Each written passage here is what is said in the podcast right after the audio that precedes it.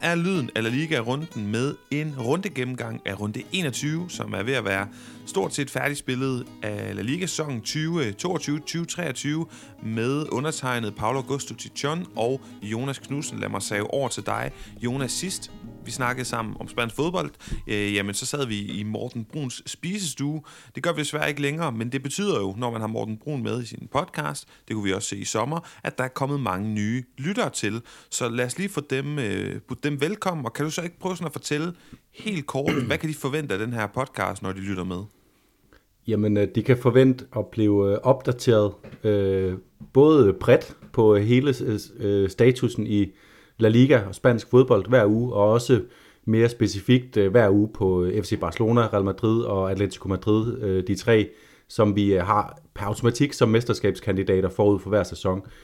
Og det kan de forvente at blive, at blive ført ind i af, af to, to sjæle med et utrolig stor passion for spansk fodbold, og som har fulgt den spanske liga i 20 år, har uddannet sig, os begge to, Paulo, i, øh, som kantmager i, i spansk øh, med varierende sidefag, har øh, boet i, øh, i forskellige steder i, i Spanien, været en masse nede og se La Liga, og, øh, og, og simpelthen bare øh, elsker at følge med, både i hvad der sker nede på banen, og, og læse de øh, altid øh, stopfyldte spanske sportssider i øh, aviserne, og sportsaviserne i sig selv.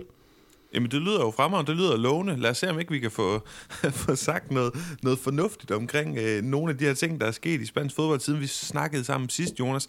Øh, for eksempel kunne vi jo starte programmet ud med, som vi plejer, en lille noticia, en lille nyhed fra det spanske. Og en af de nyheder, som sådan ikke lige nødvendigvis handler om La Liga-runden, det er jo, at Real Madrids kamp øh, først skal spilles onsdag mod Elche, fordi de var i Marokko, nærmere betegnet Rabat faktisk øh, min farmors fødeby, men det er en helt anden historie. Og der vandt de. De blev kåret til verdensmester for klubhold. Jonas, kæmpe ito, som man siger på spansk. Kæmpe stor bedrift. Hvad, er det ikke helt vanvittigt? Real Madrid er verdensmester på niveau med Messi's Argentina, bare for klubhold. Det er, øh, der er ingen tvivl om, man, må, man skal ikke øh, kæmpe af, at Real Madrid er blevet verdensmester for klubhold. De er blevet det, fordi de har vundet Champions League, øh, som vi jo hyldede dem for øh, øh, ved afslutningen af sidste sæson, og så har de gjort det, som, øh, som der skal til i en uge her, hvor de har spillet mod øh, nogle hold fra fodboldens øh, 4. 5. hylde. øh, men der, der er ingen tvivl om, at øh, det, er, det, det er storslået at være verdensmester, og det er, det er, så vidt, er det 8. gang Real Madrid øh, har den, øh, den titel. Det er, jo, øh, det er jo også helt vildt, og øh, det var jo også øh, Real Madrid, der blev kåret til århundredets klub i, øh, i det forrige århundrede, og, øh, og er jo godt på vej til at, at positionere sig til også måske at blive det i det her århundrede, hvis de fortsætter med den øh, øh titelkadence, på, øh, især på den internationale bane.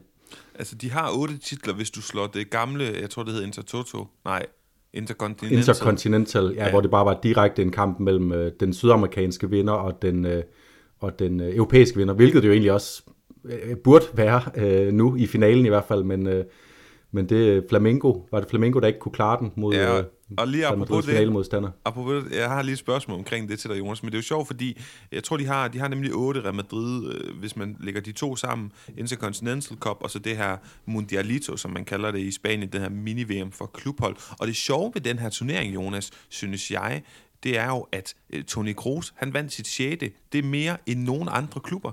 Han har simpelthen flere mini-VM for klubhold trofæer i sit trofæskab derhjemme, end nogen fodboldklub i verden har. Det synes jeg altså er en lidt sjov øh, statistik, og hvis man var statistiker, så gad jeg altså godt, så her er lige en åben opgave til vedkommende, der er det.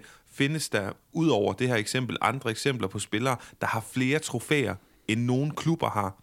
Jeg ved ikke, om det giver mening, det jeg siger, men op i mit hoved er det meget specielt. Jonas, apropos flamingoer, og for ligesom at lukke det af, det er jo ikke, der er ikke frygtelig meget kød på den her den samtale omkring det her minivim for klubhold, men en meget sjov ting.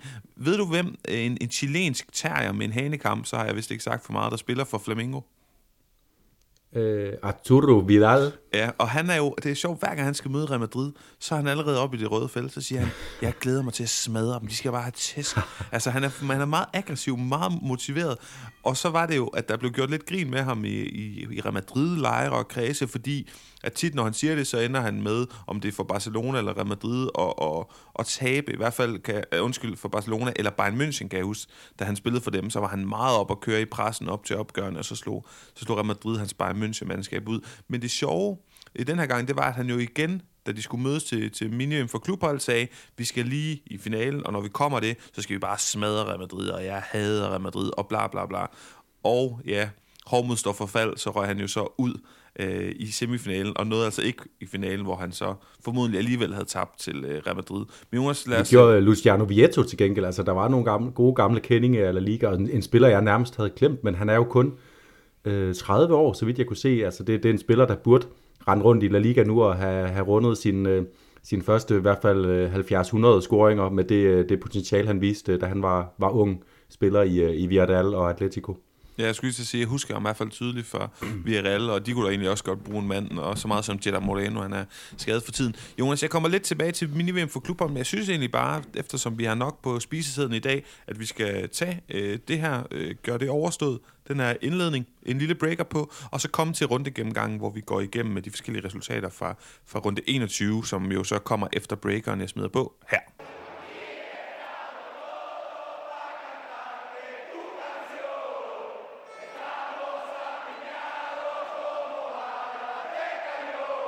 Fredag aften, der fik vi Cadiz mod Girona 2-0 til Cadiz, og Cadiz, de har altså en flot rigtig, rigtig flot statistik i 2023. De har vundet tre kampe, de har spillet to kampe uafgjort, og de har kun tabt to kampe af en bundprop, som de jo var, da vi indledte eh, kalenderåret 2023. Så det er rigtig flot, og de er kommet ud af det der moras ned i bunden. Lørdag, Jonas, der fik vi Almeria mod Betis.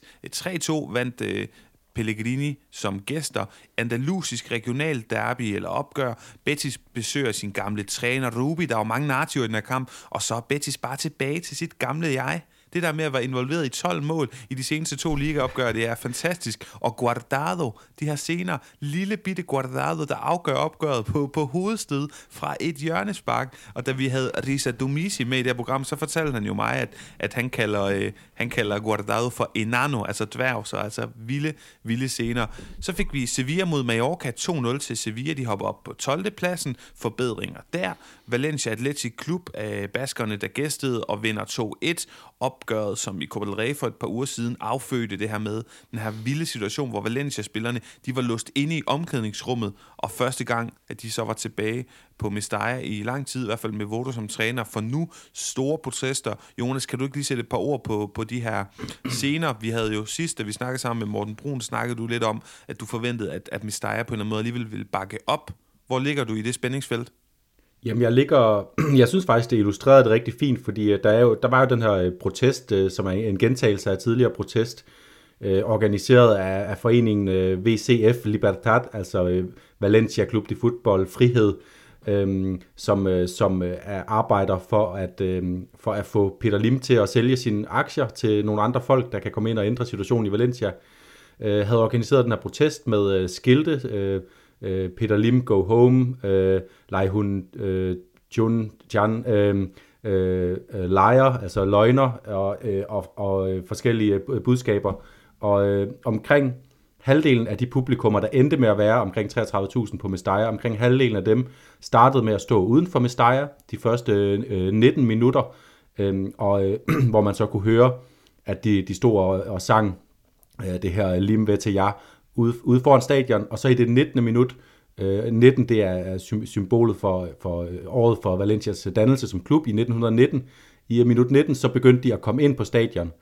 Og, øh, og det som så umiddelbart er min opfattelse, det er, at de så derfra var indlevende i kampen. De, de støttede holdet i at, at prøve at vinde den her kamp mod Atletic Klub. Så, så, så på den måde synes jeg egentlig, at det bakker lidt mine, mine pointe op, men, øh, men min pointe skal nok blive udfordret, hvis de bliver ved med at, at, at tabe kampene, Valencia. Ja, mere om Valencia lidt senere i programmet. Søndag, der fik vi mini-derby, Madrid-derby, Getafe, Rayo 1-1. Dejlige scener, hvis øh, du spørger mig, Jonas, hvor Enes Ynals pres og obstruction af Dimitrievskis udspark, det gav på det. Hvor, hvor sjældent ser man det i fodbold, at en eller anden angriber jagter øh, en bold, og målmanden han får den clearet så sjældent det sker det her med, at angriberen faktisk får ramt bolden, og så altså den ryger ind i, i målet bag den her øh, målmand, som havde tænkt, at han skulle bare klire en, en, en simpel bold. Men som sagt, bolden havnede i nettet bag Dimitrievski. 1-1, udligning, Ynal, han får ud til bænken og finder sådan en solidaritetstrøje frem, som han så stolt viser til kameraerne for ligesom at, og vise sin støtte til, til sine landsmænd, som lider efter de her frygtelige voldsomme jordskæl i Tyrkiet og Syrien. For øvrigt, Raul de Tomas brænder straffespark, har stadig ikke scoret for Rayo. Det skal vi også lige holde øje med. Celta Atleti 1-0 til gæsterne fra Atletico i en ode til Turismoen. Memphis Depay, der står for poesiens flotte og forløsende afslutning. Mere om det lidt senere. Valladolid Osasuna 0-0. Jo mindre sagt om den kamp, jo bedre. Og så Villarreal Barcelona. Den store partidazo til at slutte runden af søndag aften 21. Vi ved, det er spottet for den store kamp i runden. 1-0 til FC Barcelona. Return of the Kiki Setien, ikke Return of the Mac. Vi snakker mere om det lige om lidt, Jonas. Men inden vi går for meget ned i det her, så har vi jo vores samarbejde med det her fremragende brætspil Pundit, som jo er et brætspil, hvor du kan teste din viden sammen med dine venner i alle slags fodboldgenre og kategorier.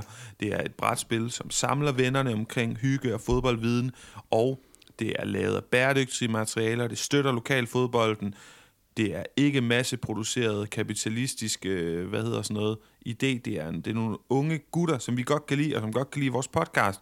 Det koster 600 kroner at købe, men I lytter kan få det til 500 kroner ved at bruge den her kode, der hedder LYDEN, L-Y-D-E-N 20, og samtidig støtter I vores podcast med 100 kroner. Win, win og win. Og Jonas, her er tre spørgsmål til dig fra det her brætspil, som skal afgøre, hvor meget jeg vil hvad kan man sige, give dig ret i dagens episode. Spørgsmål 1. Denne belgier havde faktisk muligheden for at præsentere, repræsentere undskyld, hele seks forskellige landshold. Han valgte dog sit fødeland Belgien, og i den sidste gruppekamp ved VM i 2018, der scorede han det enlige mål i sejren over England. Uha. Er det en, der har været forbi Valencia? Nej, men han har været forbi Real Sociedad fra 2017 og frem, og så kan jeg røbe, ah, ja. røbe at, øh, at nu siger du når ja, så må vi bare høre. Ja, så, så er det Adnan Janusaj. Jeg vender kornet, og der starter Adnan Janusaj. Der er point til Jonas. Jeg var lige forbi, om det skulle være Michi Batshuayi, som var på et kort ophold i, øh, i Valencia. Jeg kan huske, der var noget med, at han også scorede til en slutrunde. Jeg tror faktisk endda, mens han var i Valencia. Vi tager et spørgsmål mere. Denne midtbanespiller med stor spilintelligens scorede i 6-0-sejren over Serbien og Montenegro ved VM i 2006. Målet er et af de mest berømte i nyere tids VM's historie. Hele 25 pasninger lavede Argentina inden scoring. Ja, hvem scorede så det mål? du kan få nogle clues, fordi det er jo sådan i Pondit, at øh, der står øh, en masse klubber, han har repræsenteret. Jeg gider ikke give dem alle sammen, det er fornemt, men du kan få lov at... Han startede i Europa med øh, Real Madrid B, og øh, så er han blandt andet også forbi Leicester City og Olympiakos. det er selvfølgelig... Øh, man, man er jo rundt om, er det Messi, er det Riquelme, er det Aymar, er det Maxi Rodriguez, men det er selvfølgelig den skaldede, øh, den skaldede strateg Esteban, øh, Esteban Cambiaso. Nemlig rigtigt. 2-0, Jonas. Lad os se, om du får den sidste. Den her lille angriber. Han scorede tre mål ved VM i både 94 og 98, og han dannede en hurtig frontdue med Romario. I 98, der var han der var det den her spiller, som udlignede for Brasilien, efter Danmark havde taget en chokføring i starten af kvartfinalen. Den, den hurtige an, angriber. Så det han, det? Der står i hvert fald, at han dannede en hurtig frontdue med Romario. Og du kan også ja. få nogle clues, hvis du ikke er helt Jamen, sikker. Jamen, jeg, jeg er nemlig lige lidt i tvivl, fordi det er jo Rivaldo, han scorer i hvert fald nogle mål mod Danmark, men øh, det, det er nok Bebeto. Jamen, det synes jeg da, du skal gå med, eftersom det er fuldstændig rigtigt. Yes.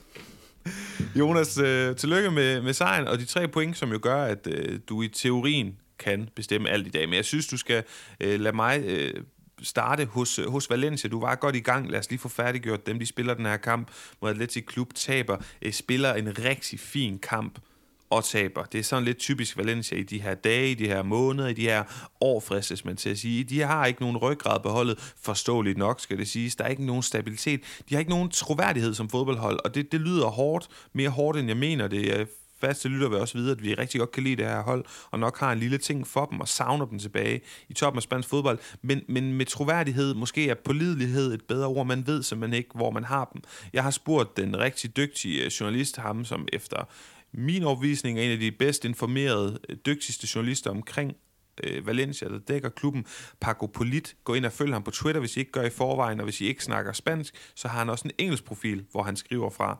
Rigtig dygtig. Han skriver, øh, jeg, jeg har spurgt ham, og han siger til mig og til podcasten, at han tror ikke på, at Peter Lim smutter øh, og sælger klubben, heller ikke selvom de rykker ned. Og det er jo det her, der har været spekuleret i. Kunne det faktisk være en god ting, hvis Valencia rykker ned? Fordi må han så vil smutte den her pestilens. Men øh, nej, det tror han ikke på, Paco Billet. Han siger også, at øh, Corona og Solis i disse dage er rejst til Singapore for at vurdere, hvorvidt det skal være Baraja, Ruben Baraja eller Vicente Moreno, som skal erstatte Voro. Først og fremmest, Jonas, har du en favorit mellem de to? øh, ja, altså jeg, jeg, øh, jeg kommer aldrig til at, at anbefale nogen at hyre Vicente Moreno. Jeg synes, han, øh, han har vist... Øh, jeg synes ikke, han har vist sig godt frem i, i spansk fodbold, øh, siden han var assistenttræner for, for, for Luis Enrique på landsholdet. Han er, han er for, for, for, for selvoptaget øh, på en eller anden måde, virker det til. Øhm, og især til at komme ind i sådan en svær situation her og skulle, skulle gå forrest. Øh, så, så dermed så bliver min anbefaling mellem de to jo Ruben Baraja, men som, øh, som du også har, har diskuteret ind på Twitter med, med vores gode Søren Valencia.dk, Øh, det, det vil være ærgerligt at smide Baraja ind nu, fordi at det er et øh, trænertalent, som man forestiller sig i fremtiden skal godt kunne blive en stor Valencia-træner, men lige nu, når man smider Valencia-trænere ind, så kommer de bare ind i en, øh, en karusel, hvor de, øh, hvor de bliver øh, smidt ud, øh, øh, ja, lige så snart øh, Peter Lim tror, at han kan ændre situationen igen ved en ny træner, i stedet for en ny øh, måde at lede klubben på. God pointe. Jeg bliver nødt til lige at spørge, det kan godt være, at jeg udstiller min, min manglende fodboldviden her, men øh, har Vicente Moreno været træ, øh, assistenttræner for Luis Enrique, eller forveksler du ham med Robert Moreno? Det, det gør jeg faktisk. Så, godt, så, øh, altså, vi er enige om, det er blandt andet tidligere Espanol-træner. ja, jamen det, det er straks en anden sag. Øh, det, det, det kunne jeg sagtens se. Øh, og, og det er jo også, han, i, sin, i hans Valencia-tid, var det, øh, Espanol-tid, der var det jo et, et, et, et ret solidt udtryk, de havde, og det er jo også noget af det, man må, må formode Valencia, de skal, de skal bruge nu. Øh, de, skal, de skal prøve at se, om de kan få, få stivet korsettet lidt, som vi siger her på, på, på Fyn, og få, øhm, få, få sådan organisationen i Valencia-holdet til at blive på en måde, sådan at, de, at de bare kan få nogle sejre ved at score et enkelt mål øh, i ny og næ, fordi lige nu, der, øh, der taber de bare kampene, når det bliver, når det bliver slagudvekslinger, så, så har modstanderne næsten i et hvert tilfælde, som Atletic havde det her, så har de bare overhånden øh, rent ja. mentalt simpelthen. Jeg synes, og det der, det der frustrerer mig rigtig meget de her dage, de her år med Valencia, det er, når man sådan skal prøve at dække dem og formidle det, der sker, det er, at jeg, jeg bliver jeg bliver fortrøstningsfuld ved selv det mindste. Altså det der med, at så er det Nuno, Go, altså Nuno Espirito Santos, som, som er oppe i rygtemøllen, skal han til. Og så kan jeg sådan mærke, uh, det kunne være spændende. Det vil jeg. Og så tror jeg på det, og så kan jeg allerede se, at det bliver meget bedre for Valencia. Men selvfølgelig, altså selv sagt kommer han ikke. Hvorfor skulle han gide at komme? Det er et dødstømt øh, og kuglesejlet projekt. Han er smuttet fra for længst, og han koster jo et penge, hvilket Peter Lim ikke har lyst til at bruge på en træner. Så, så ja, jeg hader det med, at man konstant, jeg ved ikke, om du kan kende det ved dig selv, bliver sådan en lille smule fortrøstningsfuld, og så igen, så slukkes alt håb. Ja, og, og det vil jo også bare være øh, at knide salt i Valencia-fansene sår og hente Nuno tilbage, fordi man kan sige, der er to, der har været to projekter under Lim, to troværdige projekter. Der har været Nuno-projektet, hvor de kommer i Champions League, spiller godt. De har, øh, det de har hold med Andre Gomes, øh, Paco Alcácer, øh, øh, virkelig mange gode spillere. Øh, Otamendi nede i forsvaret øh, sammen med Mustafi, altså øh, Parejo øh, på midtbanen med Kondok Bjerg. Der er virkelig gode ting. Øh, og det fik Peter lige mødelagt. Øh, og så var der det andet projekt med Marcelino, som var et godt projekt, kom i Champions League, vandt Copa del Rey. Hvad sker der så? Man fyrer Marcelino, Peter Lim har ødelagt projektet, og nu er Valencia øh, for første gang siden, øh, siden den sæson i 1986, hvor de rykkede ned, der ligger de på nedrykningspladsen i løbet af den anden halvdel af La Liga-sæsonen. Det er, det er den værste krise i, øh, ja, det er jo så over 35 år eller sådan noget, i, i Valencia, og, øh, og jeg tror ikke, at han kommer til at løse det ved at, at satse på øh, en, en gammel hest, som han i forvejen har droppet en gang. Mm. Ja, og jeg så også, øh, hvad hedder han, Jakob på Twitter, også valencianist. Jeg tror, han hedder Jakob, du undskyld, hvis jeg tager fejl. Men nu kalder jeg dig Jakob, som har fjernet sine vokaler fra sit øh, Twitter-navn. Og så Søren fra Valencia CFDK, der sådan diskuterede det her, begyndte at spekulere i, om, om det kunne være Lim. Det eneste, han venter på, det er at opføre det nye Mestaya billigt og sløjt, og så sælge grunden fra det gamle Mestaya for at tjene endnu flere penge. Igen interessant, og noget, vi selvfølgelig skal holde øje med, hvad i alverden, og det er generelt bare verdens bedste spørgsmål, hvorfor sidder Peter Lim i, i den fodboldklub, han sidder der jo så ikke øh, fysisk, geografisk i Valencia, men hvorfor, hvad, hvad i alverden vil han have ud af den fodboldklub? Ja, og det er også det, der er så mystisk, fordi det var jo en af hans motivationer for at gå ind, det var at komme ind for det første så indfri noget gæld. Øh, Valencia var fuldstændig forgældet øh, konkurstroet, da han overtog klubben. fik lavet nogle aftaler med Bankia. Det, det lykkedes han så med som det første. Det skal han jo have, have ros for. Det andet, den anden grund til, at han så en, en case med Valencia, udover at, at det er en stor fodboldklub, som han gerne vil bringe øh, til heder, det tror jeg virkelig var hans øh, indgangsvinkel til det også, at han gerne ville bringe Valencia op i toppen af, af spansk fodbold igen.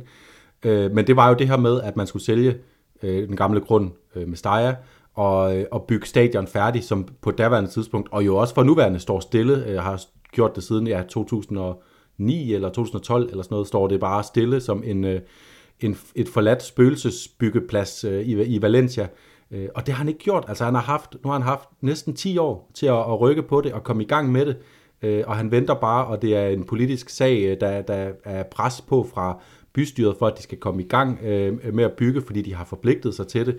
Og det er bare sådan, han, han sidder bare på sine hænder, og jeg kan ikke, jeg har ikke set noget som helst, øh, nogen som helst meldinger fra ham, der indikerer, hvorfor han sidder på sine hænder, og hvorfor han, når han nu har valgt at sidde på sine hænder, øh, overhovedet stadig har lyst til at, at eje Valencia. Det er, øh, det er bare øh, det, er det største mysterium, jeg nogensinde har, har været med til at følge fra sidelinjen i, øh, i, i fodbold og i spansk fodbold, og det siger ikke så lidt. Jonas Morten Brun, han øh, våd pelsen og mente, at Sevilla kunne rykke ned. Jeg sagde Valencia. Du sagde, at du ikke troede på Valencia, og nu indfører jeg et nyt koncept i øh, sæsonen ud i vores podcast. Et, øh, hvad skal vi kalde det, et tror du stadig ikke på Valencia rykker ned barometer, hvor at et, der er det, øh, jamen altså, de ryger, de ryger ned med det samme, det er helt sikkert, og 10 det er, at de ryger overhovedet ikke ned. Hvor er du den her runde, efter den her runde? jeg ligger på, på, på nier. Også, øh, så kan jeg også starte med, at der kan komme noget, noget progression øh, efterhånden, som Valencia bare bliver, bliver ved med at tabe deres kampe. Men som, som du sagde i, øh, i, i resultatgennemgangen, de spillede en rigtig god kamp mod Atletic Klub. Hvis, altså det, det er en kamp, der nok burde have endt uafgjort, og i tilfælde af, den havde endt uafgjort, ville man nok have sagt, skulle der have været en vinder, så skulle det være Valencia. Men de har jo bare de her, det her taberkompleks lige nu, og jeg har, har stadig en idé om, at lige så snart, at de får en succesoplevelse, det skal så også til at være snart, at, at så kan de godt sætte en stime sammen, fordi at de har stadig, det, som du også sagde, altså det er stadigvæk det er stadigvæk det samme materiale, det er stadig det samme hold, som øh, på et tidspunkt der midt i, øh, i efteråret her i indeværende sæson øh, begejstrede os faktisk ret meget på en måde, så det var, det var et af de to-tre hold, vi nævnte efter et par runder i træk, som, nogen, der, der imponerede os, og, og, vi havde, og vi nød at se spille fodbold simpelthen. Mm.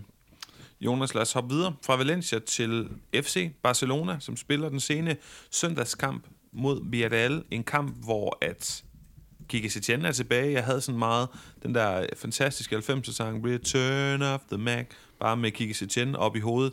Øh, og, og glædede mig rigtig meget, fordi jeg kunne bare forestille mig, hvordan den her ko øh, øh hvad hedder sådan noget, kontrollerende øh, kan, mand fra Cantabria, han bare vil gøre det onde ved sin gamle klub, fordi han var ybermotiveret. Og jeg kan sådan ikke rigtig finde ud af, om jeg synes, ja, jeg tror jeg heller til, at Villarreal spiller en rigtig fin kamp, men det gør Barcelona bare også. Og så havde Barcelona en mand, der hedder Ronald Araujo, øh, profession øh, sådan, øh, til daglig fodboldspiller om natten, øh, brændslukker i alverdens ildebrand, fordi hold da helt op hvor spiller han en kamp, som, altså, jeg, jeg kan nærmest ikke huske, at jeg har set en spiller så heroisk bare redde kastanjerne ud af ilden gang på gang på gang.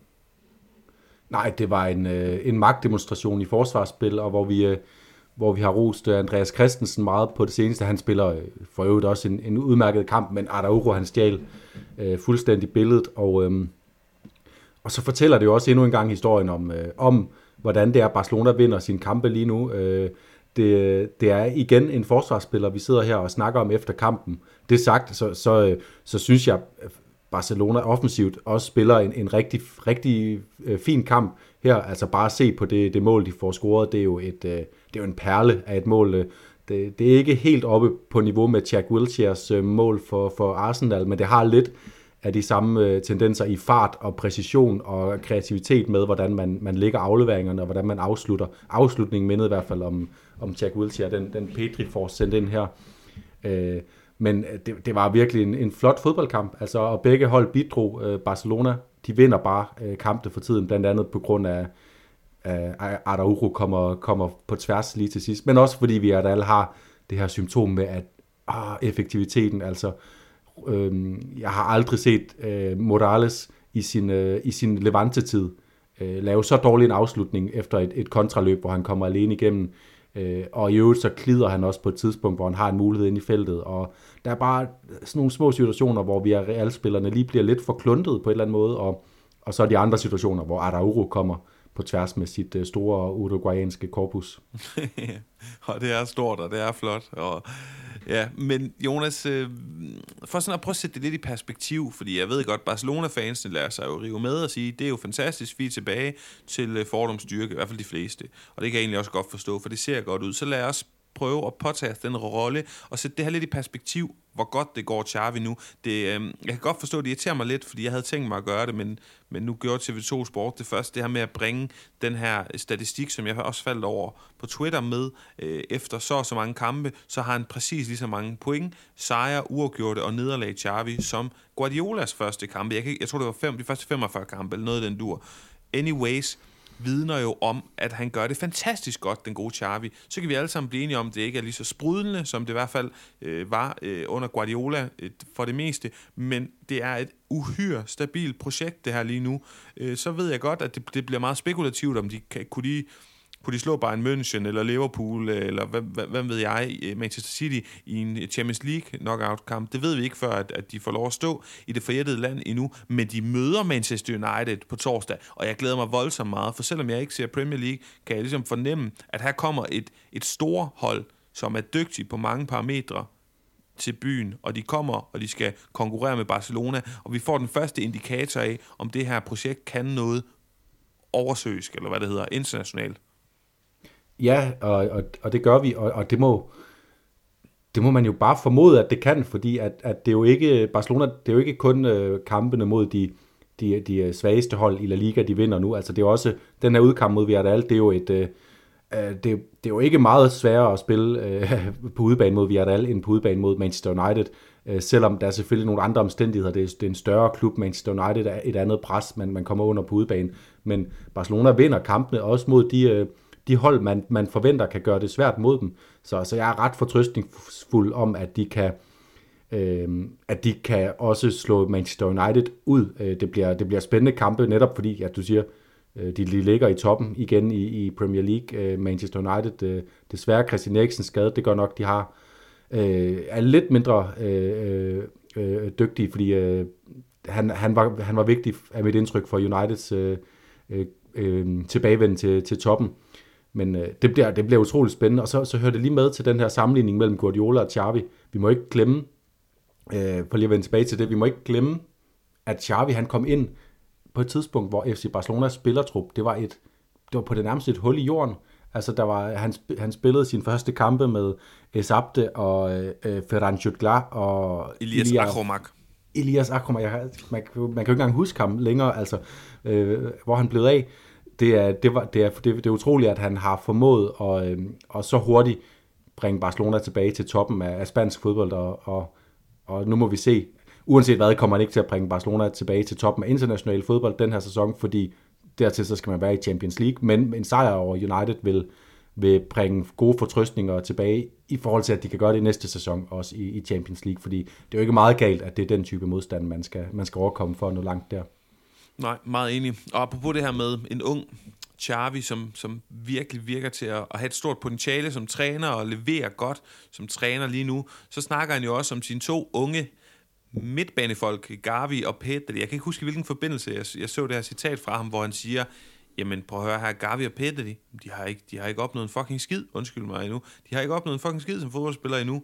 Til gengæld, Altså han sviner dem sådan lidt til, for at lige at sætte dem på plads. Og det er ikke fordi, at de er synligt de er meget ydmyge og professionelle, det er ikke det, men om, hvis omverdenen ligesom tænker, at det her det er de to bedste midtbanespillere i verden, så, så får han lige sådan manet til besindighed. Og samtidig siger han, men jeg skal love for, at de er niveauer over mig og Altså de, den oplagte sammenligning med Pette og Gavi er jo Xavi og Iniesta, og Xavi og Iniesta kan vi jo huske, Jonas, fordi vi har set spændt fodbold i 25 år, da de ligesom kom på scenen, jamen de var slet ikke etablerede, dygtige fodboldspillere, før øh, nærmest midt i 20'erne. Jeg, jeg, jeg, jeg kan aldrig lige huske, mm, du ved, jeg tror, det er Xavi, der, der kommer der, der er vigtig og god og etablerer sig lidt hurtigere end Iniesta aldersmæssigt. Men øh, ja, kan du ikke prøve at uddybe det her, fordi det er jo lidt sjovt. Ja, han er lidt ældre, Xavi. Altså han får faktisk øh, debut helt tilbage i slut slut 90'erne, hvor han kommer ind og bliver den direkte aftager efter, efter Pep Guardiola. Men at der er Barcelona også inde i en, en, øh, en, en, en krisefase, hvor de, de går nogle år uden at vinde, øh, vinde øh, La Liga, de går nogle år uden, øh, endda et år uden at kvalificere sig til, til Champions League.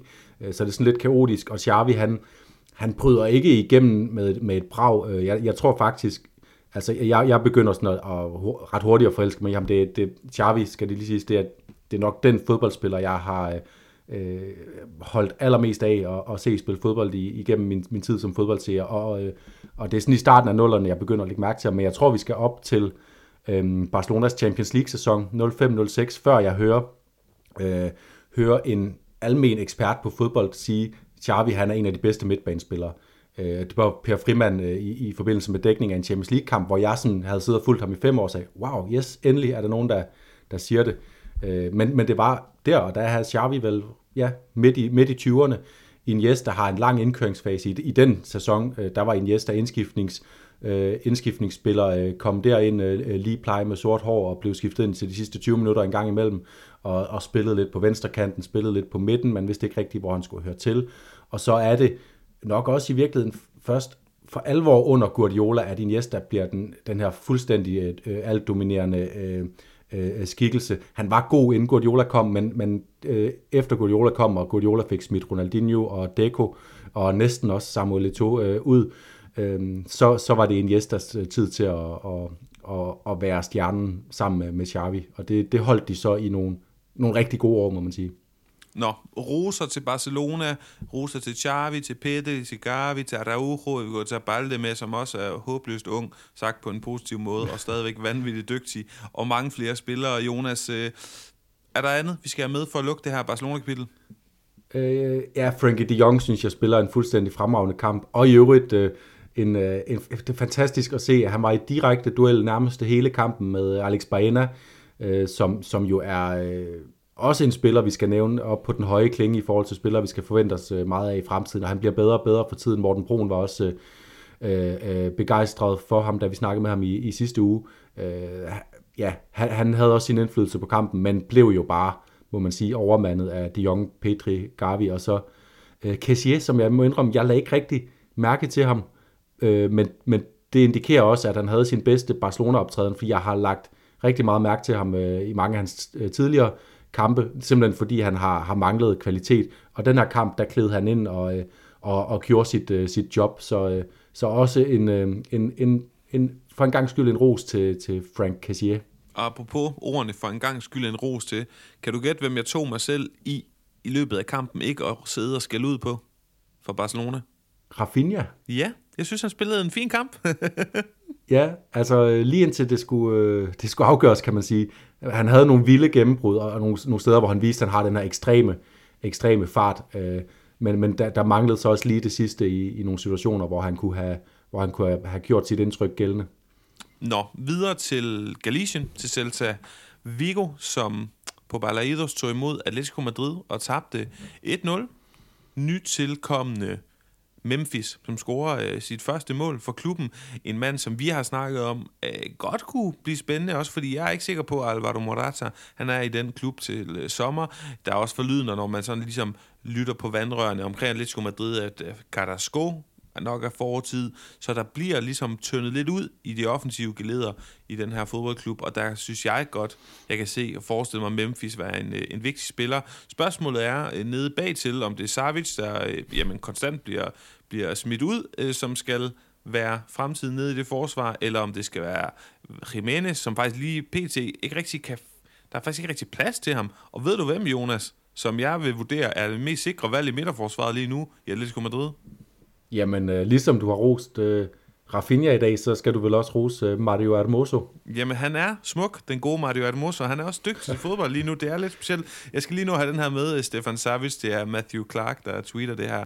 Bare lige for at have ophavsretten og den gode citatskik i orden, Jonas. Øh, Matthew Clark han skriver således, Stefan Savic i 2023 øh, blev udvist mod Barcelona, og derfor ikke med mod Almeria i næste kamp. Så spiller han 90 minutter mod Levante, så er han heller ikke med mod Real Valladolid. Han er øh, stadigvæk i karantæne. Så bliver han udvist mod Real Madrid, og så er han ikke med mod Osasuna, fordi han er skadet. Så spiller han 90 minutter mod Getafe, og så bliver han så udvist mod øh, Celta. Med andre ord, øh, tre røde kort på 35 dage. Værsgo, mine damer og herrer, Stefan Savic.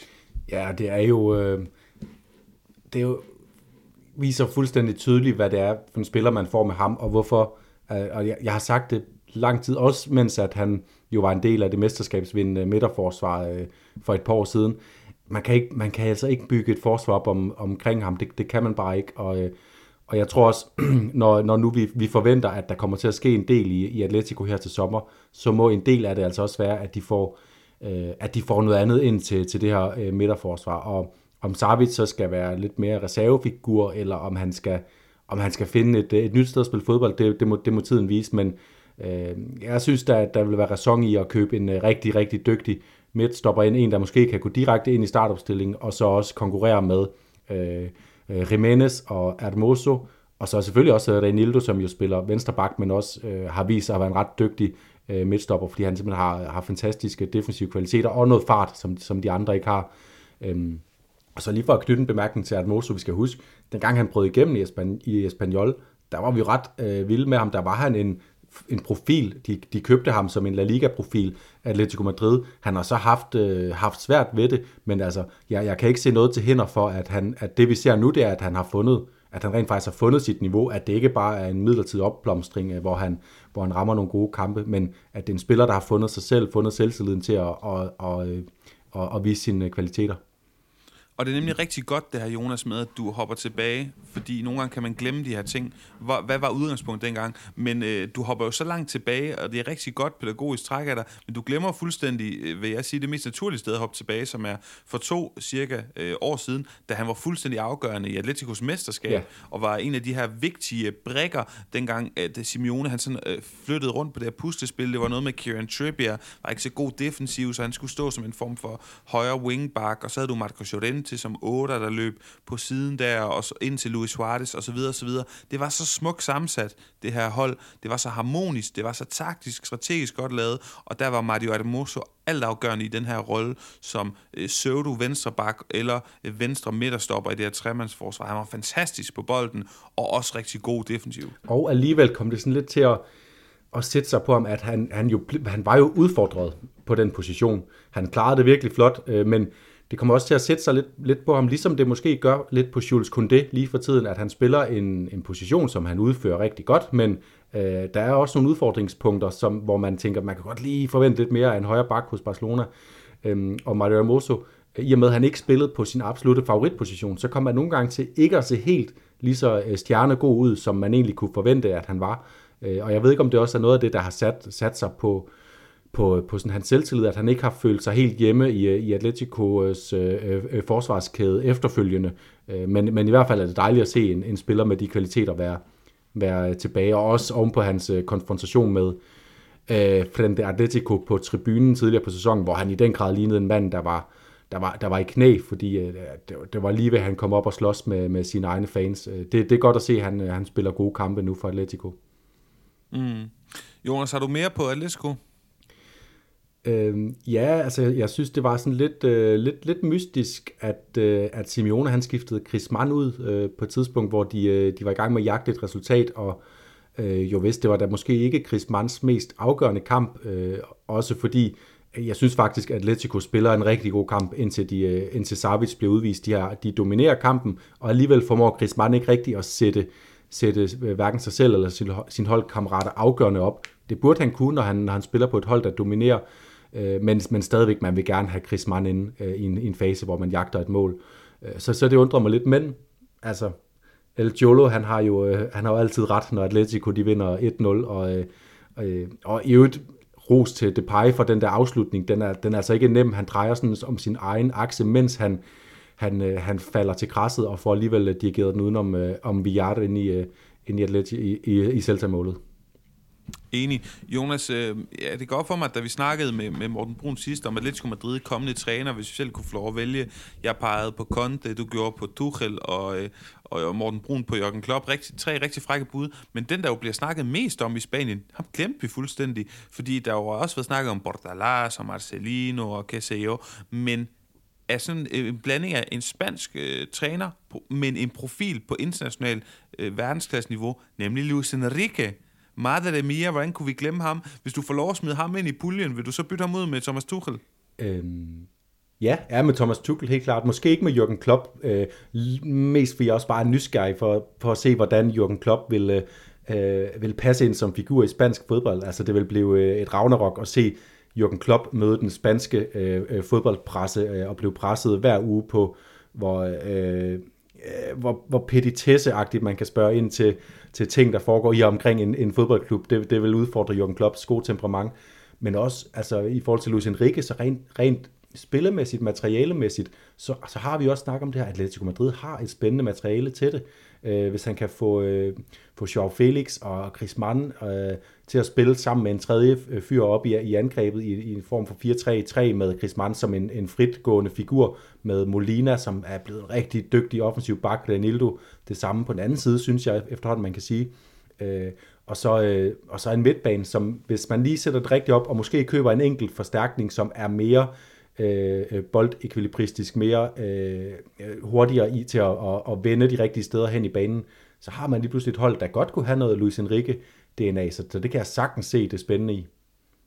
Altså, jeg vil sige, nu nævner du Barksen, du nævner op foran, jeg vil stadigvæk sige Kukke som dybt, altså som sekser, ja. til højre Marcos Joren, det er ligesom mesterskabssong, til venstre Thomas Lemar, det synes jeg stadigvæk lugter af noget, som, øh, som den gode Luis Enrique burde kunne konvertere til et eller andet smart. Jamen, jeg tror stadig, han vil mangle en, en spiller, der er mere ala øh, når vi snakker om i dag, uh, uh, Iniesta, uh, Pedri, Xavi, som er mere boldførende, fordi Llorente og Lemar er mere dynamiske, end de er Øh, øh, nødvendigvis øh, sådan, jeg siger ikke, de ikke er gode til at flytte bolden rundt og flytte rundt de rigtige steder, men de er ikke, øh, de er ikke toppen af, af, af, af, i verdenseliten til at gøre lige præcis det. Der har de nogle andre kompetencer.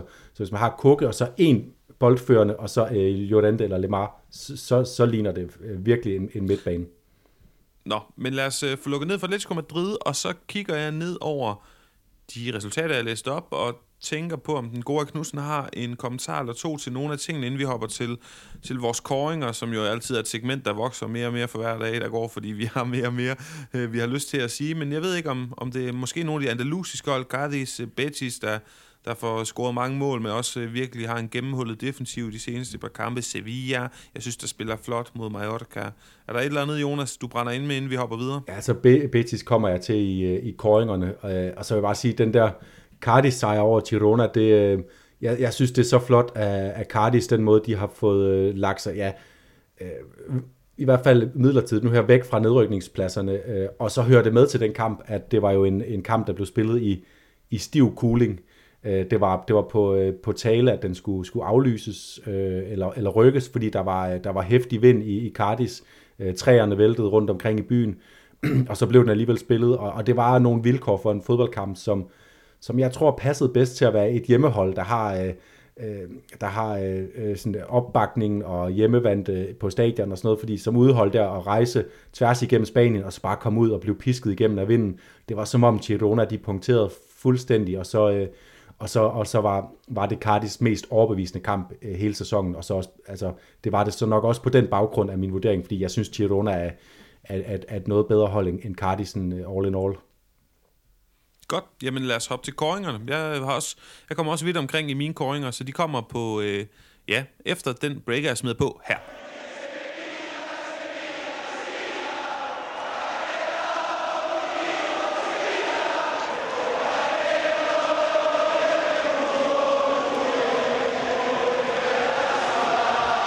Jonas Runden bød heldigvis og vanen tro, fordi vi jo snakker om spansk fodbold, på en hel masse, en kavalkade, fristes jeg til at sige, af flotte detaljer. Og vi starter jo med at udgive, eller uddele den her pris for rundens detallazo, den her flotte, flotte detalje. Og jeg, på trods af Pedri og Lewandowskis flotte, øh, blandt andet for at nævne en kandidat, deres flotte opspil til det her mål, der afgjorde Barcelonas kamp mod Villarreal, så går jeg faktisk med Sergio Canales, som med brystet tæmmer en bold i sådan altså han ligner, han er ubalance, men han har balance som en balletdanser. Svær fart, drilsk vinkel, bolden den kommer i, så lopper han med største selvfølgelighed, som om at han ikke var ved at brække alle, alle knogler i kroppen af, af at holde den her flotte momentum og balance i den her situation, så lopper han med største selvfølgelighed bolden i nettet. Wow. Og hvis nogen lyttede med sidste gang, hvor jeg startede udsendelsen med Morten Brun og dig, Jonas, med at, og øh, have Sergio Canales, bare for at nævne noget over Jack Grealish, så har jeg bare at sige på baggrund af den her aktion, din tur, Jack Grealish. Jeg vil gerne se dig lave noget lignende. ja, det er magisk. Det, det var som om, at han lige blev fast forwardet øh, mellem det punkt, som du siger, han ligner, at han er ude af balance, og til han lige pludselig bare er i perfekt balance, og, og stille og roligt ligger den ind. Øh, jeg har også, udover Lewandowski Pedri, jeg synes, det er et fantastisk mål, øhm, så øh, David Sorias øh, straffesparksredning på Raul Thomas, fordi det er ikke bare en hvilken som helst straffesparksredning, det er en, et straffespark, der er sparket øh, flat, helt nede ved roden af den ene stolpe. Måske har det ikke været, været hårdt nok. I hvert fald så kunne David Soria lægge sig i sin fulde længde, og med en øh, fantastisk øh, stærk hånd bare suge bolden til sig, helt nede ved roden af stolpen. Det er en, altså det er en mesterlig straffesparksredning. Man får dem nærmest ikke, øh, ikke bedre. Og så sådan en lille øh, alternativ detalje, øh, i øh, Celta Atletico, der får øh, Chris Mann helt uforvarende trådt støvlen af øh, tidligere holdkammerat i Barcelona, Oscar Menguesa, og øh, øh, ja, han træder støvlen af, Menguesa slår sig tydeligvis også på, på anklen, og øh, mens Menguesa ligger og får behandling, så står Chris Mann og bruger øh, det bedste af to minutter på at få bundet Mengesas støvle op og gøre den klar til, at øh, Mengesa kan træde ned i den igen. Han sidder Øh, han har åbenbart bundet sin støvle øh, hårdt, den gode Oscar Mingueza, fordi han bliver nødt til at bruge tænderne, sågar øh, Chris Mann, til at få, øh, få bundet dobbeltknuden op. Øh, og det var bare sådan en god... Øh, øh, god øh, modstanderrespekt. Øh. Ja, god og god gestus, og han virker bare som buena gente, Griezmann. Altså han er bare et han virker bare som et godt menneske. Og det ved jeg godt, det er nemt at sige, når der er en million øh, ja, seere en kæmpe afstand øh, på alle mulige punkter, og for øvrigt også en tv-skærm imellem mig og Griezmann de fleste, øh, de fleste gange, jeg har øh, haft noget med ham at gøre i mit liv. Jeg har heldigvis også set ham ret mange gange live på stadion, men han virker bare til at være et godt menneske, og det er en fantastisk gestus, det der, Jonas. Men jeg, jeg var ikke lige med. Er det så det, der jeg så for, for dig? Ja, altså, nej, det var bare for lige at komme rundt om de bud, jeg havde øh, noteret mig. Jeg, jeg ligger et sted mellem Canales og, øh, og Petris mål, og jeg, jeg har svært ved at vurdere, hvad for en af dem, jeg synes, der er, der, der er flottest. Der, der er nok noget med den der balance i Canales øh, øh, mål, der, der gør, at jeg hælder til den, og jeg svarede rigtigt på tre pundit-spørgsmål, og jeg fornemmer jo også, at du, du var til Canales, så øh, lad, os bare, lad os bare tage den. Ja, lige her behøves vi ikke at komme, øh, komme op i det røde fællesskab, for jeg, jeg har også Canales, og det er, ikke, ah, det er jo også nogle gange, igen, det er vores program, det er vores podcast, det er også subjektivt øh, på, på nogle punkter, og jeg jeg synes bare, han fortjener lige at få den ros, også fordi vi har snakket så meget Barcelona, og hele verden ved, at Pedri er fantastisk, og han er fantastisk, og det er et sindssygt flot mål. Ingen tvivl om det, men der er noget i den der individuelle aktion fra, fra Sergio Canales, og den historie, han jo er, som vi har snakket meget om. Jonas, er han også el jurón de la jornada, hvis man spørger dig? Ja. Altså, Canales? Canales er. Godt. Og jeg Jamen, vil lige, lige øh, uddybe, har... fordi han laver det her mål, det er en ting. Så laver han et, øh, et oplæg, til 3-2-målet, men også på 1-0-målet, som er sådan et, øh, det er, jeg kalder det et pseudo-oplæg, fordi han, han laver egentlig assisten med et, øh, en dribling, et, et dybdeløb, en dribling på baglinjen, og så en, en, en tværbold tilbage til Borja Iglesias, som så rammer stolpen, og så scorer Rodri på riposten. Så der er Canales også involveret. Og så bare det faktum, at man kan slå et hjørnespark, som dværgen Guardado, han hætter ind.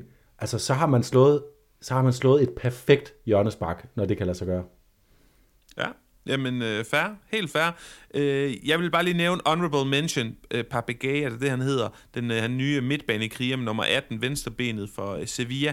Det er bare klassisk Monchi at gå ind og hente en spiller, ingen nogensinde har hørt ja. om før. Og du kan bare se, jeg synes, han ligner en blanding mellem er Touré og Seydou Keita, og jeg kan bare, jeg kan allerede nu kunne forestille mig, at han bliver en vanvittig god midtbanespiller. Der. Og han laver en flot bold, ja. rigtig, rigtig flot bold i, øh, i den her kamp til en uh, Youssef City-scoring, Sevilla mod Mallorca. Han uh, synes også, der er nogle lovende ting, ting i, i hans spil mod FC Barcelona senest. Jeg tror godt, det her det kunne blive spændende. Og så selvfølgelig Araujo. Altså på en eller anden måde er Araujo, synes jeg, personligt har jeg nok ham foran øh, Sergio Canales, men det var dig, der der vandt Pundit-quizzen, så, øh, så du skal selvfølgelig have lov at bestemme. Ja, der kan vi også gå ind og sige, hvad er øh, Rugon? Og der, der er Canales mere definition af en, en Rugon med det her øh, uventede, ekstraordinære øh, øh, evner, som, øh, som bare øh, afgør, afgør tingene. Araujo var også afgørende, og det er også den anden, det er den eneste, jeg har, har, har noteret ud over Canales, som kunne komme i spil til den i den her runde, men, men det må blive for mig at se øh, Canales, der for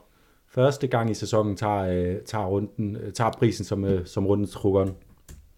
Jamen, øh, tillykke til den ellers så knæskade spanske offensiv midtbanekreatør. Jonas, lad os gå videre til Dadente og Cruyff, de her negative og positive historier i, i ugen, der er gået. Øh, jeg vil tage øh, som min Dadente, der er bare skrevet Valencia. Det er negativt, at de selvfølgelig siden, første gang siden 80'erne, på det her tidspunkt, så langt ind i sæsonen, efter halvvejs øh, mærket, er i nedrykningszonen. Det er selvfølgelig forfærdeligt.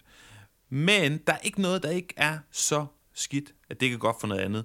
Og øh, de scener, det her fanprotester, det synes jeg er fantastisk livsbekræftende. Den her klub er, øh, er, er døende på mange måder, men alt omkring den opbakning er meget andet, og øh, på alle mulige måder det diametralt modsatte af døende. Og i det her lille, i, i, i menneskehavet, af opbakning, og de her scener, vi så på Mestalla, der udspillede sig en fantastisk situation. Der var også nogle hvide banner, der blev delt ud til højre og til venstre på kryds og på tværs.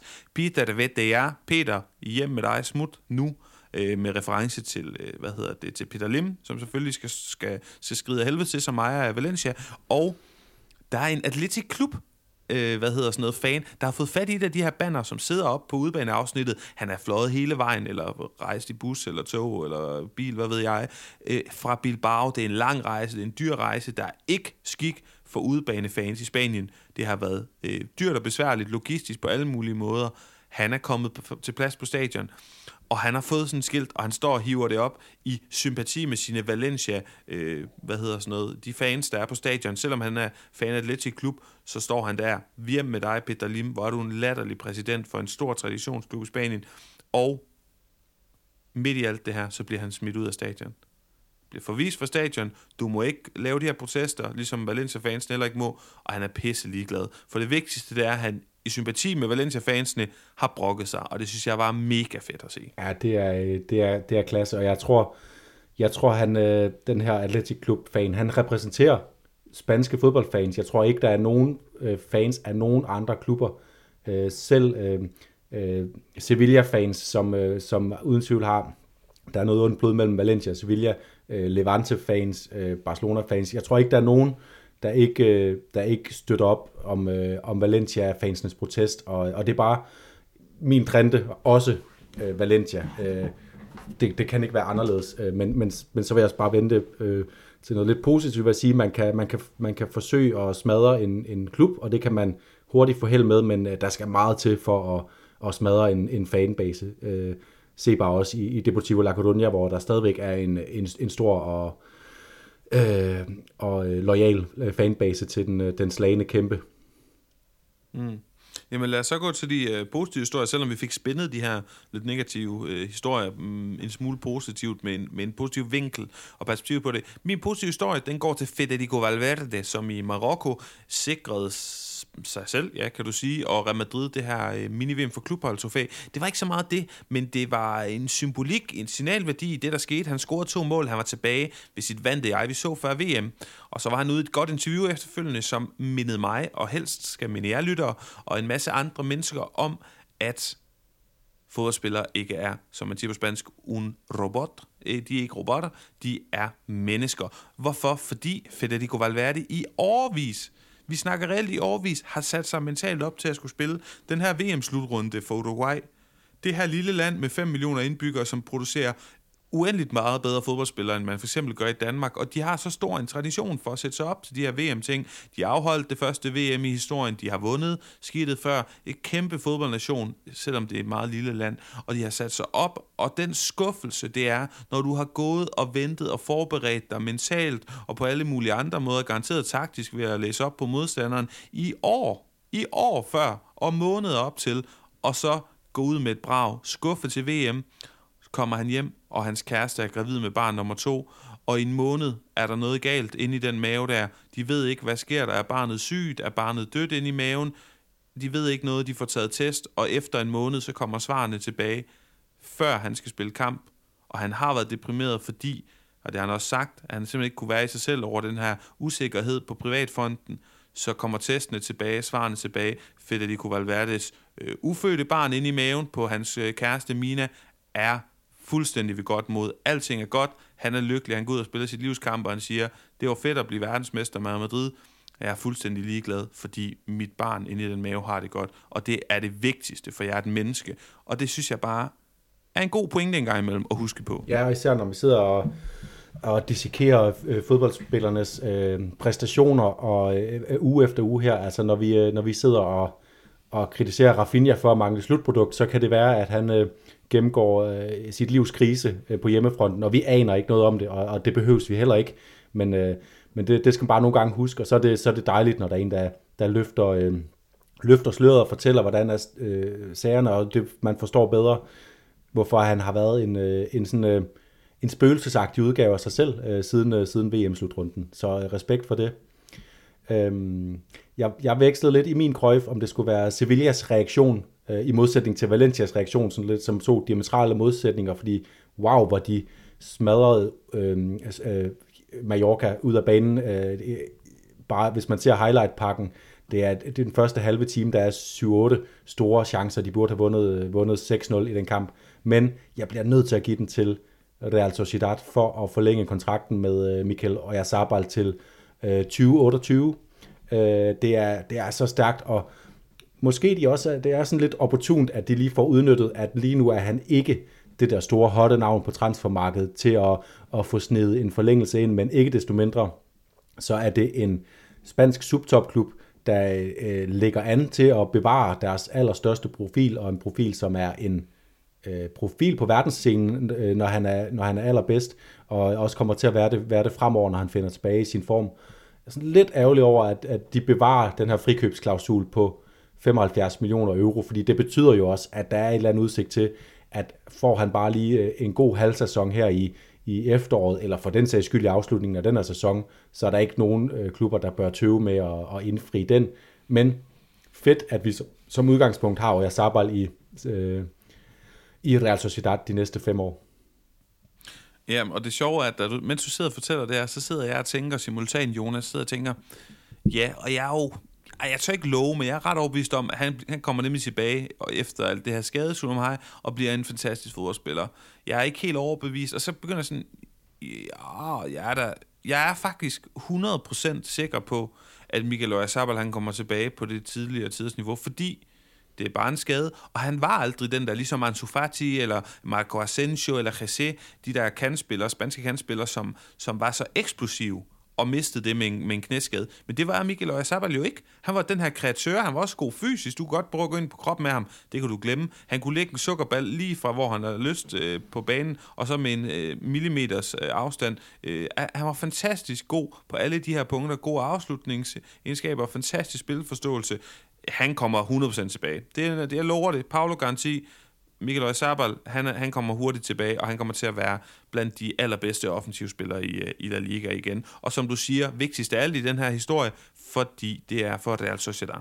Så lad os hylde det. Og så spørgsmålet om det er en af de spillere, øh, nu skal vi til sidste punkt på dagsordenen, som du vil fremhæve, og måske endda anbefale, at øh, folk køber på holdet.dk frem mod kommende runde?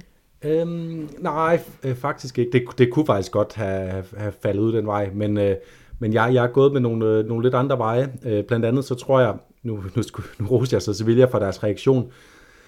Øh, jeg er stadigvæk ikke overbevist om, de er, hvor de skal være. Derfor så tror jeg også, at, øh, at de tager til Vallecas og taber. Altså Rayo vinder over Sevilla i, i næste spillerunde. Og der vil jeg anbefale dig og øh, til dit holdet hold hente Sergio Cameo, fordi han bliver ved med at være den foretrukne spiller i, øh, i Rayos angreb. Og øh, Isi, som jo... Øh, ja, blandt andet, nu snakkede vi om Luis Enrique, som Luis Enrique nævnte som en spiller, han øh, holdt virkelig meget af, og som for ham at se nærmet sig mere og mere det, det spanske landshold. Han kunne godt have fået en udtalelse, hvis, øh, hvis øh, Luis Enrique var fortsat på posten, i hvert fald fremragende spiller, den lille skaldede, skaldede kantfyr. Øhm, og så tror jeg, ja, nu, nu bliver det lidt kontroversielt, men øh, Morten Brun, han bankede jo i bordet i sidste runde af vores, øh, i, i sidste øh, udsendelse her, og det gjorde han jo på grund af Real Betis øh, måde at smide kampene væk, og især på hjemmebane. De har, de har kun vundet halvdelen af deres hjemme, hjemmekampe den her sæson. Jeg tror heller ikke, de vinder deres hjemmekamp næste uge, fordi de tager imod øh, Real Valladolid, som der som, øh, som Pacheta sagde efter deres uafgjort mod Sassuna, ligner mere og mere et La Liga-hold igen. Øh, de, er, de er i rigtig god form lige for tiden, har et godt fundament og nogle spændende spillere, blandt andet øh, Gonzalo Plata øh, oppe foran, øh, men øh, som, som man vil kunne gå med øh, i sin, øh, på sit holdet hold. Ja. Darwin Machis. Det er nemlig... Jeg, jeg har ikke... Og også måske Carl Laren, eller hvordan vi udtaler, Canadian. Ja, og han, han er jo i hvert fald brudt igennem lydmuren med nogle mål. Øh, det, det er sådan lidt, om man så fortsætter med bare at score mål, så bliver han jo en kæmpe La Liga-profil, og, og, og det tvivler jeg lidt på. Øh, Øh, jeg vil også nævne øh, Sergio Leon op foran, som, øh, som er blevet, øh, altså de har jo blandt andet udlejet Sean Weisman nu, fordi Sergio Leon bare har, har sat, sig på, øh, sat sig på den her post. Jeg ved ikke, vil, vil, du, vil du vælge, hvem af dem, man skal anbefale? Vi vælter også i Real Valladolid-spillere, vi gerne vil anbefale til holdet DK. Mm, jeg, jeg vil ikke vælge for det, men jeg vil lægge det ud sådan her, at jeg var meget imponeret i runden, der gik over, hvad hedder det, over, over Darwin Machis, hvor meget han kom frem til. Hvor meget han kom frem til i, i kampen, i lidt kampen. Han var, han var her der alle vejene, fuldstændig alle steds nærværende, virkede meget lyst i forhold til at få fyret nogle afslutninger af, havde ikke held med dem, måske der sidder et eller andet der, og så ved jeg, at Kyle Larin, det er den første spiller i spansk fodbold historie, som i sine første to kampe øh, nytilkommen til en klub, score øh, til 1-0 i første kamp, og score til 1-0 i næste kamp, og så ender begge kampe 1-0. Altså, nu skete det så ikke her i weekenden, men også en vanvittig, altså en dynamitstart i virkeligheden, ja, han har det fået. det er seks point, man bare lige henter ind til et hold, der, der lå i nedryknings... Øh, far, det, det, er jo, det er jo fuldstændig altafgørende. Han er allerede en, en kan man sige, hvis, hvis de ikke ender med at rykke ned, og det er lidt, så er han jo, så er han jo allerede en, en legende oppe på, øh, på det kastilianske plateau. Øh, men, men Darwin Martis, ja, det kan jeg sagt selvfølgelig, han er en, øh, sådan en elektrisk spiller, som altid øh, er, er med, hvor det sker, og selv får tingene til at ske. Så anbefaling her, øh, ind med Easy, ind med Darwin, så ved man, øh, hvis ikke du får øh, øh, mål eller oplæg på kontoen, så får du i hvert fald en masse situationer, hvor du er tæt på at få det, og kan sidde og æve dig. ja, ja, så må man trøste sig med det, ja. selvom holdet DK ikke rigtig præmierer det. Men øh, Jonas, jeg har jo gået rundt og, og fundet ud af, at nogle gange, når man kigger indad med selvindsigt, så er det ikke så rart, fordi man kigger et, et, et mørkt og deprimerende sted ind. Og jeg har fundet ud af, at øh, jeg rammer simpelthen alt for tit forkert. Øh, det har jeg i hvert fald gjort. Og der var, jeg kan huske nogle gange, så har vi haft de her forudsigelser, og med største selvfølgelighed har vi forudsagt, at Kajs lavede tre mål, eller hvad ved jeg, og så har det været rigtigt, så har vi siddet næste program og sagt, Nå, men det er jo fint videre. Øh, og nu her, altså jeg, har, jeg, jeg føler virkelig, at jeg har prøvet at gå efter nogle sandsynlige ting det sidste lange stykke tid. 3, 4, 5 kampe tilbage, og der, jeg rammer bare ikke noget, og jeg har ikke lyst til at kigge længere tilbage, for jeg er bange for, at den her ratcha, den her stime, jeg har gang i, den er øh, rigtig, rigtig dårlig og fuldstændig uoverskuelig. Så nu starter vi forfra. Jeg nulstiller den, og jeg går med det mest simple, jeg overhovedet kan. Hvad er det mest sikre, man kan sige om La Liga lige nu? Det er, at FC Barcelona vinder deres fodboldkampe. Så jeg siger, at FC Barcelona vinder deres næste fodboldkamp i La Liga, og det er mod Cadiz. Og selv der kan jeg være i tvivl. Selv der kan jeg være i tvivl, fordi, fordi at Cadiz jo, en, som en jeg sagde... Du er mand, simpelthen. Jamen, jeg er rystet min grundvold, men det er jo det der med, så kan man jo lige pludselig se, se skeletter i skabet der, ikke også? Altså, hvad nu hvis, og Cadiz har startet godt i 2023, lad nu det være det. Jeg tror, at Barcelona vinder over Cadiz, og det er det eneste, jeg skal holdes op på i forhold til, om jeg har vundet næste gang. Jeg ved godt, det er meget, meget billige point, men til holdet.dk, det er ikke noget, jeg skal holdes op på. Det er bare en anbefaling. Køb Robert Lewandowski, fordi jeg tror, han kommer til at lave mål mod Cardis. Det var det for mig. Ja, men det synes jeg er en god... Jeg, jeg sidder også lige nu og sådan... Er det nu, man skal, man skal øh, øh, sælge et par af sine dyre angriber og købe en billig, og så sætte Lewandowski ind, fordi øh, han... Øh, øh han, har, han, han ser frustreret ud, øh, Lewandowski, over, at han ikke får, får scoret lige for tiden. Øh, men han spiller jo stadigvæk godt, bare det oplæg, han får lavet til Petri her, så, øh, så det må komme lige om lidt for, for Polakken, og hvis ikke mod Manchester United, så mod, mod Cardis i den kamp, de kommer til at, til at tabe til, til Cardis, må vi formode, efter du har anbefalet, øh, eller har gættet på en Barcelona-sejr. Vi krydser fingre. Alle os, som ikke er Cardis-fan, det er jo sådan lidt på papiret. Men øh, lad nu det være det. Jonas, har du noget på... Øh, til sidst har du, du, skal, du ikke skal brænde ind med, hedder det?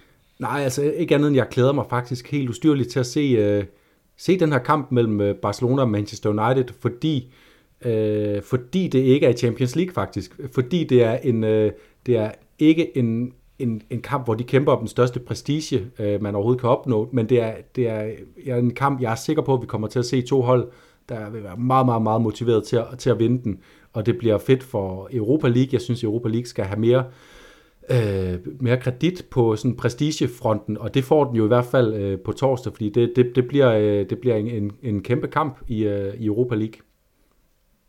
Det, det bliver jeg nødt til lige at spørge dig ind til her til sidst, fordi hvad, hvad, Øh, det, noget andet er, at jeg er fuldstændig uenig med dig i, at den ikke skal have mere prestige, men, men det, det kan vi tage en anden gang. Men jeg er faktisk ret nysgerrig. Altså, hvad mener du i det her med, at du tror, det bliver en bedre kamp af, at, eller du er glad for, at den ikke bliver spillet i Champions League, men at det er en Europa League-kamp? Altså, hvordan...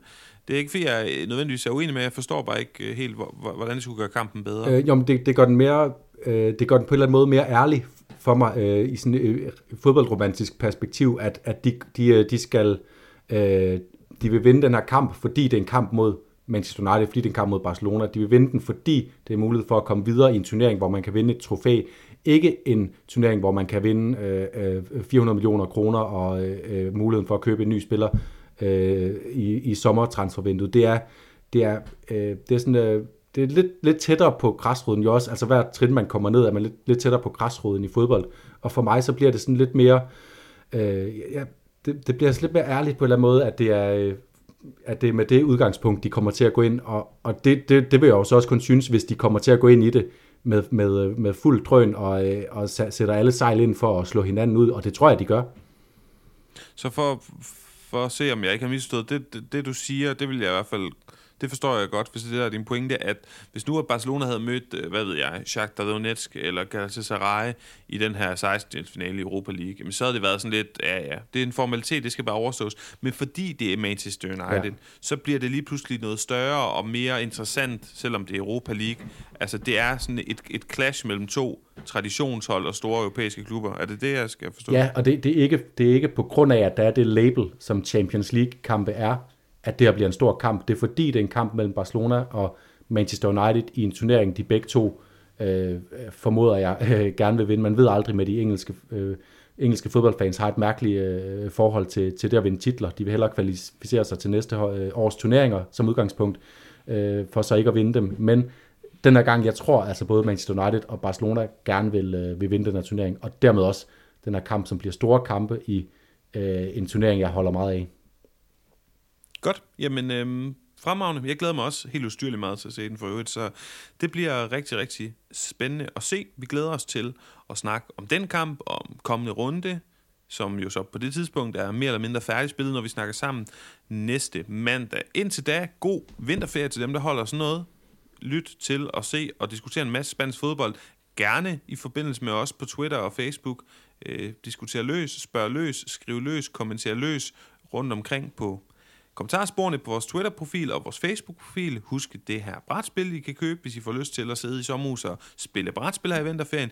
Og sidst, men ikke mindst, sig det lige videre til jeres venner, der godt kan lide spansk fodbold, eller har brug for at blive opdateret på det, at de jo kvitterfrit, gratis og nemt, uden forpligtelse, bare kan lytte på os, Jonas og jeg, og vi vil gerne udfordre til det, vi siger. Til vi lyttes ved. Ciao for now.